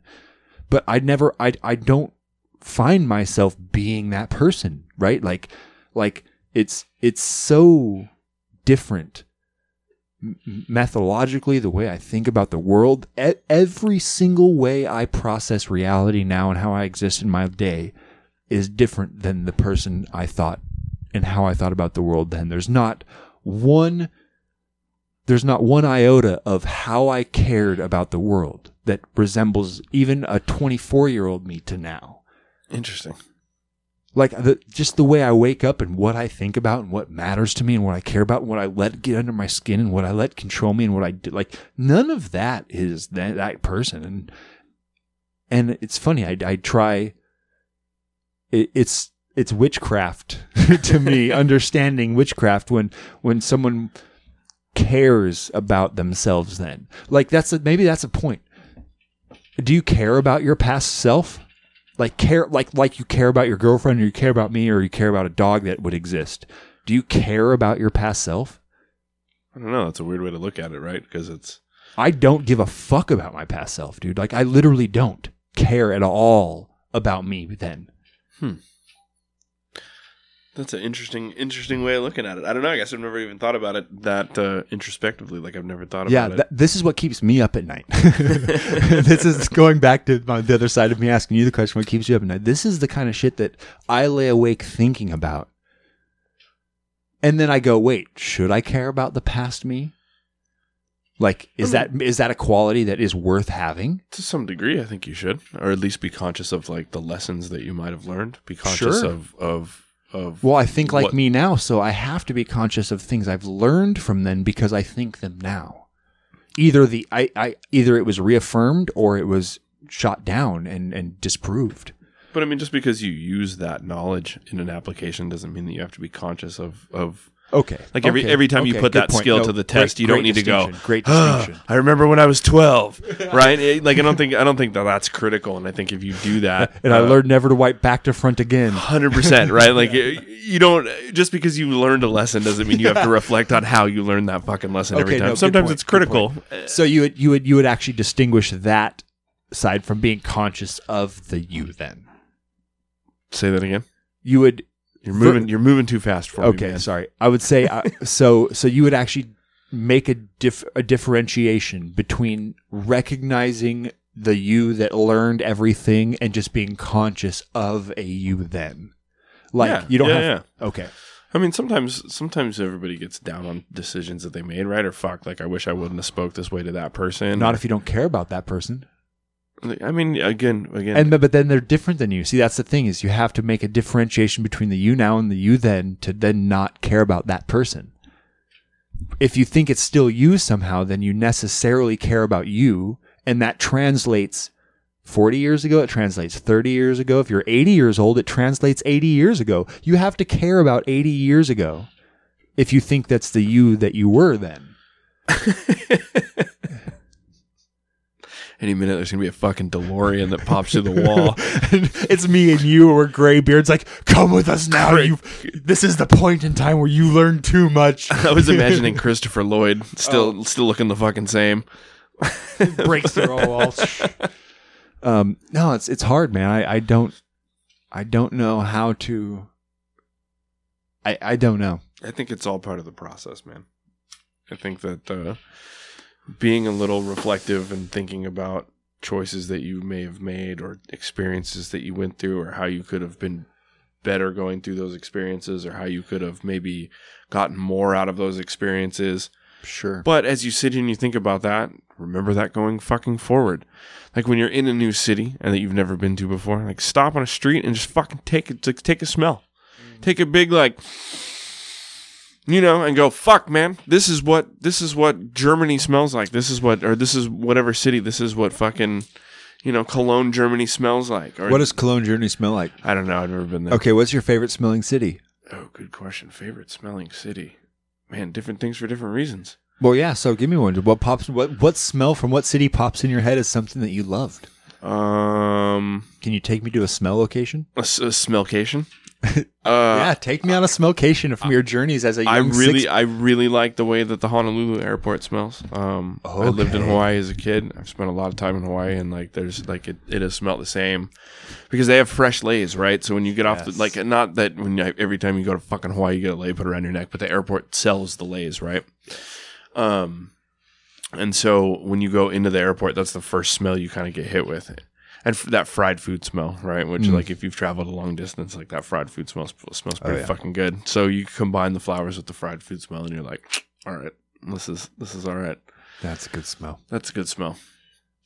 Uh, I mean, some some some cities smell really bad, but in a good way. Like New York has a smell to it, but Never been to New York. It's not necessarily like a uh, a fucking pleasant smell. But but it's memorable. It's memorable. Yeah, yeah, yeah. And I mean, uh, like, smell's a weird thing because sometimes I'll hit a smell and it will remind me to like down to like exactly where the fuck I was. Not necessarily like the city, but it's like, dude, I remember like South Miami Pier is that one. Is the one for me. That's a specific location. it hits you and you just right right back to that exact spot. Yeah, Oh, mean, yeah. I've had I've had places like that where fuck you'll smell like this is weird. We're getting deep. I was running the other day and uh, I ran past a house and I smelled like a fabric softener from somebody's Oh, and it reminded me of my friend's house in London.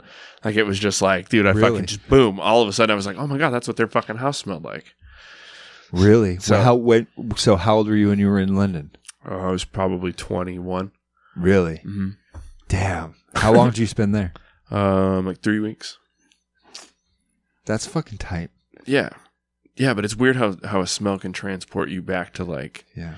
That specific spot. What did you think? Okay, so you smelled that smell. You thought of your friend. You thought of his apartment in London. What was the like? What was the the image that popped in your head? What was the memory of like? Oh, we were playing cards, or we took these shots together, or or It was fucking honestly, it was just they had a hallway because there was like two, like the house sort of had like a guest house Yeah. that was attached to it, um, which I guess would be the apartment, but it was attached to a bigger house, which was also attached to a bar.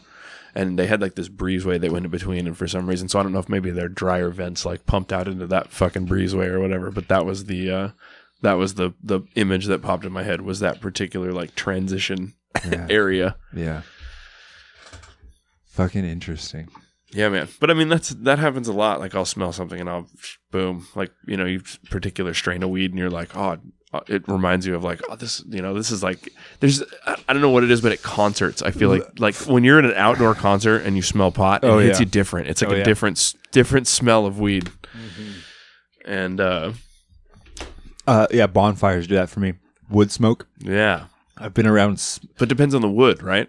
totally. So I don't know. We when the power went out a couple weeks ago, we had to light my fireplace at my house um, because I had no fucking heat for three days. Uh, and what I didn't even know what kind of wood it was, but we, there's a wood pile outside of my house, and whatever we were burning smelled just like the wood that they burned at this place that I stayed at in Mexico. So like as soon as I like got the fire up and roaring, man, it fucking hit me, and I was like, boom, this this smells like Mahalo, Mexico. Like it, this smells like, you know, That's awesome. pretty wild. I should find out what kind of wood it was. Smellcations. Maybe people should take more time trying to remember smells, right? Well, it's a pretty powerful sense, man. No, we don't have a lot of Well, I tell you what, senses. you're fucking right. It is, and have getting COVID and losing my smell for damn near two months. Uh, I I'm just now really getting it back. My taste is probably almost all the way back, but it's not as vibrant as it used to be because my smell is still not back. That's wild. So like, like, man, I wonder if it's something that you can practice. Like, I wonder if you could do like PT for smells. So think about like how somms, right, when they can smell a fucking wine and they can tell you all the notes in it, or the the like the perfumeries. Have you ever been in a like a proper perfumery? You're fucking laughing at me, dude. But this shit is crazy. This is this is some some. Oh, Ben on his London trips, flying around the world, going to perfumeries, This is a- and not not even saying sommelier. He had an abbreviated name for sommeliers, somms. So som- somms and uh, perfumeries. You fucking bougie fuck. Totally, You are a diva. Diva. You are. Um, and it was Paris where I went to the perfumery. oh, you fucking. Of course it the was. fucking perfumeries. Of course there's it people in there that are pro when they come to like here here to to to think about this. Have you, the movie Hannibal? Sure. Okay, you know when she she fucking finds Hannibal because of the hand cream, right? yep, She's sitting in a boardroom full of people who take the the the the sample of the hand cream and run it under their nose, and they're like, "This is like raw ambergris whale based product. It has hints of fucking lanolin and it has hints of cedar, right?" And these people can. T- this is a movie, mind you, but this is like the example of what the nerd the nerd level goes to, is they can hit that and they can take a whiff and they can go. I know exactly where this came from down to the fucking region because of the combination, and this is how they make things like that in this spot. Yeah. So you could develop. People obviously can right, develop you- their You're sniffers. right. When I was, I remember being a kid. I I love Conan O'Brien. Conan O'Brien is my fucking favorite nighttime host of all time, other than Johnny Carson. And I was alive to see Johnny Carson on TV still. So don't even fuck with me. Conan O'Brien is the greatest thing to happen to nighttime TV. He is a fucking real jokester. He is quick witted. He is intelligent as fuck. I listen to his podcast now, and it is amazing. Um, Conan O'Brien needs a friend. Shout out to Conan O'Brien. Um, I'm I'm I'm tall and I'm a ginger. We should be friends. Um, and he had on his show an ice cream tester. I remember watching it back in the day, and it's someone who can sit there and all they do is taste ice cream Sure. and they can to say what brand, how old it is. Well, they probably work for an ice creamery, right? They probably work for a I th- top notch. So they go in. I th- no, they were. It was an ice cream. Gr- it was an ice cream grater. Oh. They graded Oh. ice creams and flavors, and so he would have twenty different strawberries ice creams, and be able to tell what ice creamery it was from and what year. If you can't find a job in life that fucking gets you going, just know that the job of ice cream tester is a real job in the world, kids. Never, I never give up. On it. I would have. I that has been my secret passion. If I had a chance to start from a young age, Is that just so you could taste ice cream all day, or it's because you have the? I love ice cream so fucking much, dude. So okay, so here's the question: So would you rather have that job, or would you rather have an ice cream shop where you could make your own flavors? No, I don't want to make it. Uh, meaning, like you could pick the flavors. Like you, you would you wouldn't have to be the person necessarily stirring stirring the bucket. Okay. But like if you like to eat ice cream, so my uh, like I was thinking of of salt and straw, which I don't know if you oh, I'm, I'm a huge salt and straw fan. they're fucking great. Yeah. So, So- you want to know the greatest combination of flavors for at salt and straw? Period. Hit me.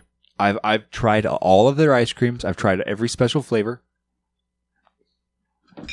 They're salted caramel mixed with snickerdoodle, half and half in a cup. That's the jam.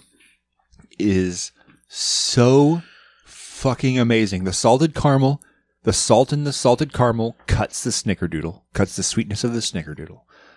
The cardamom, the cinnamon, I do not like cardamom in ice cream. Maybe it's not cardamom. It's it's Cardamom is an ice cream flavor that's like was an old school popular flavor of ice cream. I don't know I if- don't like I don't know cardamom if because it reminds me of an old. That's dude. not in snickerdoodle, right? Um, I don't know if it is or not. I don't think so. The- It's it's the traditional snickerdoodle. Have you ever had the Elvis? Oh yeah. That's my jam. At Salt and That's Straw. real I love banana flavored shit, but not fake banana. I hate banana runts. Do you like banana runts? They're all right. No, fuck them. I don't eat. I haven't. I haven't. I haven't, Snickerdoodle. I haven't touched sugar in three months, man. Yeah, but when you were a kid, did you eat runts? I mean, you gotta have I- runts fucking were runts, right? Yeah, but I was more of a gummy. Like I would be like a gummy bears, Haribo. Anybody can fight me on the fucking best gummies in the world. Haribo, reigning world champ gummy flavor. Ooh, be- uh, Haribo. Oh man, um, Black Forest. Is, no, not even in the same fucking league, son. I think so. Here's a problem. Here's the problem with Haribo gummy bears. While their flavors are great, as a, the- a gummy product line, we're not stopping at just. Mm. it- so if Oh, we're gonna oh, do see. bears, if we're just contending bears, then there is. I'm not gonna remember the name. They have an oval logo. It's red. oh, it's red and white bags. Yep. Okay, those bears are fire. They come with like ten flavors. Straight fucking fire. They're amazing. They My- are My lady great. grabbed a bag at Costco the other day, Yep, and these that's- were not traditional gummy bear flavors, which I think I preferred more. These were like a tropical bear. They were whilst delicious. Oh. She thought they were the best gummy bears ever in the world. I myself did not. I, they were they were great, but I didn't find them to be the best. The gummy, the the yeah, Costco ones are not good. The red, the red logo, oval circle bags. I can't remember. Those are fire. Haribo. Here's my problem with Haribo product line in general, as far as gummies go, is they're tough. Sometimes, unless they're that fresh batch. Some people like that though. Some people like stale licorice. Oh, Some people, some people like the soft, the perfect, the perfect squish. I, I kind of like them in between. I I like. Here's what I like. I like a bag of like Black Forest or the red logo gummy bears that come super soft to begin with, but then you just leave the bag open for a day. Gummy frogs. Sure. Um, gummy Coke bottles are one of my favorite candies. The Haribo, the best. I know, but the problem is, is they're tough. Not always. So there's this there's this candy shop between Las Vegas, Nevada, and Phoenix, Arizona. This is the one that Fifty Cent talks about in the song. I don't know. There's a song when 50 Cent talks about a candy shop in Arizona. Uh, he talks about a candy shop. Well, oh, take it to the candy shop. you fucker. I was like, about, wait, what? What? um, it may be.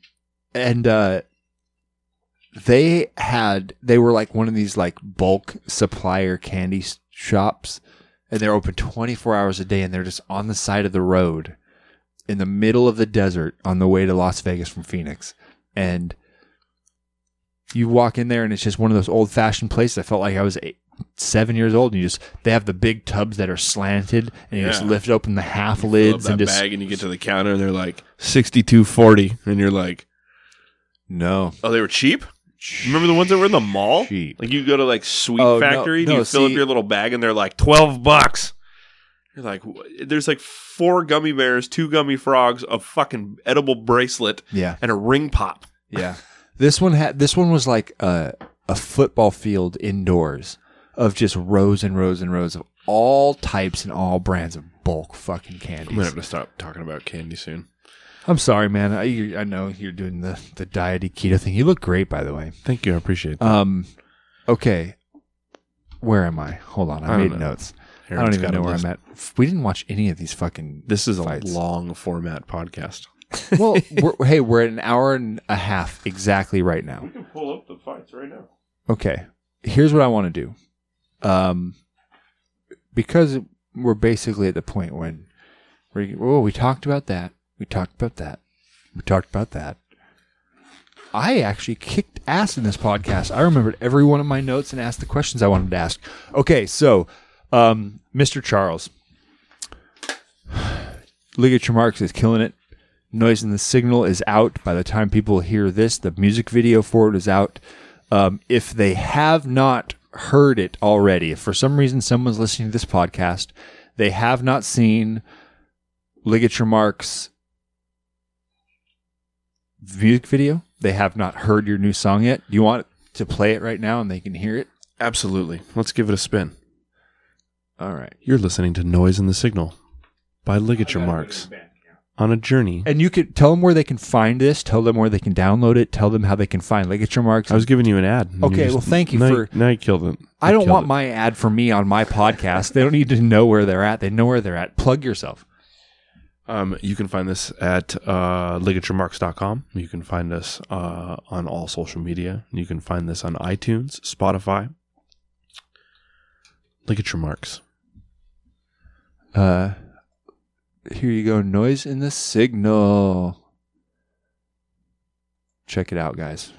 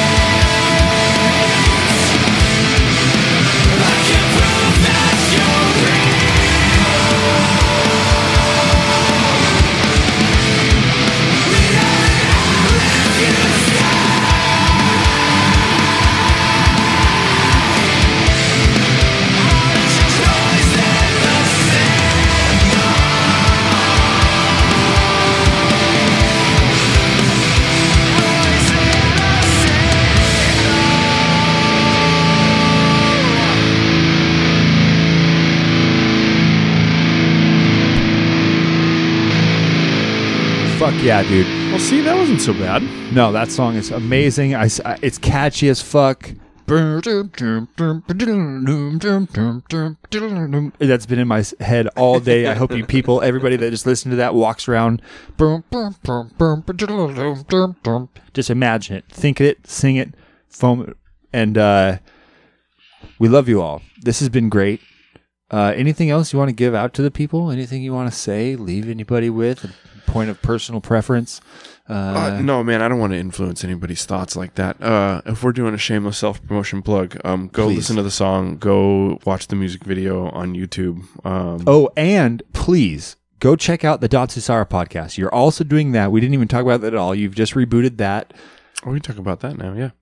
Um, yeah, I recently take, took over hosting uh, the Datsusara podcast. Datsusara is a client of mine. They're uh, like a hemp gear lifestyle brand. They make uh, jujitsu gis. You helped design their geese. That's true. That is true. Um, I designed the last couple geese that came out. Uh, and yeah, the the owner didn't want to do the podcast anymore because he had another podcast idea that he wanted to chase, and so he's going after that. I asked him if I could reboot it because uh, we have a lot of friends with Datsusara that are Yep. are pretty incredible humans and they're pretty fun to talk to With great stories to tell. with great stories to tell. Um, and and sticking with kind of the running theme of of Datsusara. Datsusara is a Japanese word that means to abandon the corporate life. Um, so kind of like walking your own path and finding your own truth, Mm, uh, despite what you know the elders might have to say about you. yes.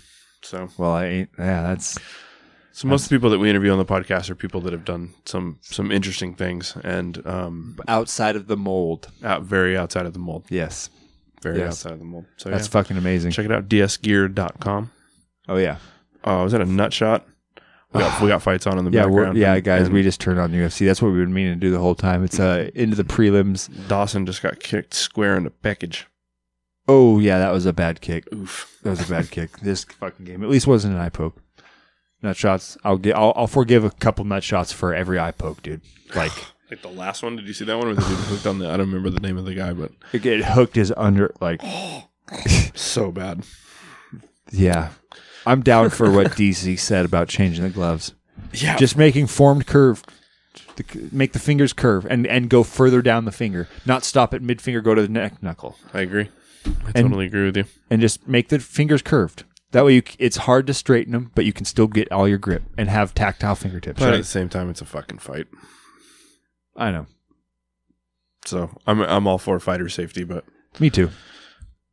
All right. Well, you know what? We're gonna watch fights. We're gonna get out of here, everybody. We love you. This has been a great podcast, Ben. Thanks for the chat. Thanks for taking this all over the place and playing with me today, man. thanks. This for, was uh, thanks for having me, man. we really did cover a lot. I think we gave a, uh, some good insights into maybe people who are struggling with you know self-critical thoughts and needing uh, inspiration. it's a hard thing to overcome. I don't know if I say I provided inspiration, but uh, it's Well, uh, hearing even hearing someone talk about it may give them a, a thought to break their bad cycle, break their habit. allow yourself to have those thoughts, though. I mean, that's part of the process. Yeah. Oh, that's a good point. Yeah. Yeah. Don't only avoid. I talked to a friend the other day that um, was having a pretty rough go and, and struggling with some depression, and because they had gone through some shit, and uh, and you know, allow yourself to do that. Like that's fine. Don't beat yourself up over that. Sure.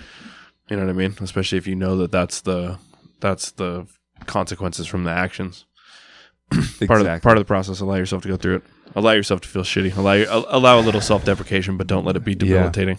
Yeah. Well, that's you know that's something kind of we're all dealing with in this house right now. We just had our dog, one of our dogs die, and had to deal with all that and allowing ourselves to feel it. Let's let's uh let's dedicate this one to Hank. Oh yeah. Fucking Hank. Pour me one as well, sir. That's one of life's cruel jokes, I think. Uh, Allowing dogs to love you to die. Yeah, well, just um, you know, dogs should come close. Like you can get a fucking parrot and it'll live to be eighty, right? But fucking Yeah. dogs, I don't know. Yeah. Well, th- yeah. That's that's just the the cruel cycle about We're doing a shot to Hank just for for everybody For those who one are right now. listening. We'll give you five seconds. One, two, three. Oh, positive. You need two, four. Maybe you need five. Okay, shot. Cheers. You gotta let him do something. Yeah, fucking Hank was one of the good dogs, man. yeah. He was one of the real good ones out there. He, uh, I've been around a lot of dogs. I've known a lot of dogs, and he was he was he was a dog that would look at you to understand your face. Some dogs are just there and maybe they watch your hands and they, they they're real attentive on hands, but they're always focused on something else that's going around. And Hank was a face dog. He'd look at you in your eyes. He would he would he would really really look at you and not break stares for a long time. Um, getting dusty in this room now. yeah, yeah, it is. We we're we're doing good work here, sir. Uh, no, yeah, he was one of the good ones, man. Hank was one of the good ones. All right, everybody, you uh, pay attention to the good ones out there. If you have one of the good ones sitting there next to you, you know, maybe as part of exercises, treasure the moments. If you want to think of positivity, think of the good the good times with either one of the dogs or just a loved one next to you. And that's also why your dog is happier than you are. Yeah, They're not going back to the beginning of the podcast. They're not dwelling in the past. They're not beating themselves up over the puppy that they once were. a dog doesn't care about them their past self as a dog. They live in the present the whole time. Yep. And That's a know. good example of not of being aware of the lessons and using the tools of the lessons that you've learned, yeah, but not necessarily going back and thinking about the Sure. moment you've learned that lesson. oh yeah, Apply the tools, motherfuckers. Don't beat yourself up. Don't take yourself too seriously. When life's give you when life gives you lemons, don't take yourself too seriously. that's it. Uh, this has been stuff in time. Stuff, And- stuffing time. Uh, what what what did we say? Uh, stuff in time, the journey, or s- Didn't you write it down? no? I never did actually. It's back there. See, now I'm gonna have to go back through the podcast and find that time. All right, love you all. Uh, for Ben, for me, this has been a journey through time and stuff. And remember, friends, drive like you know each other.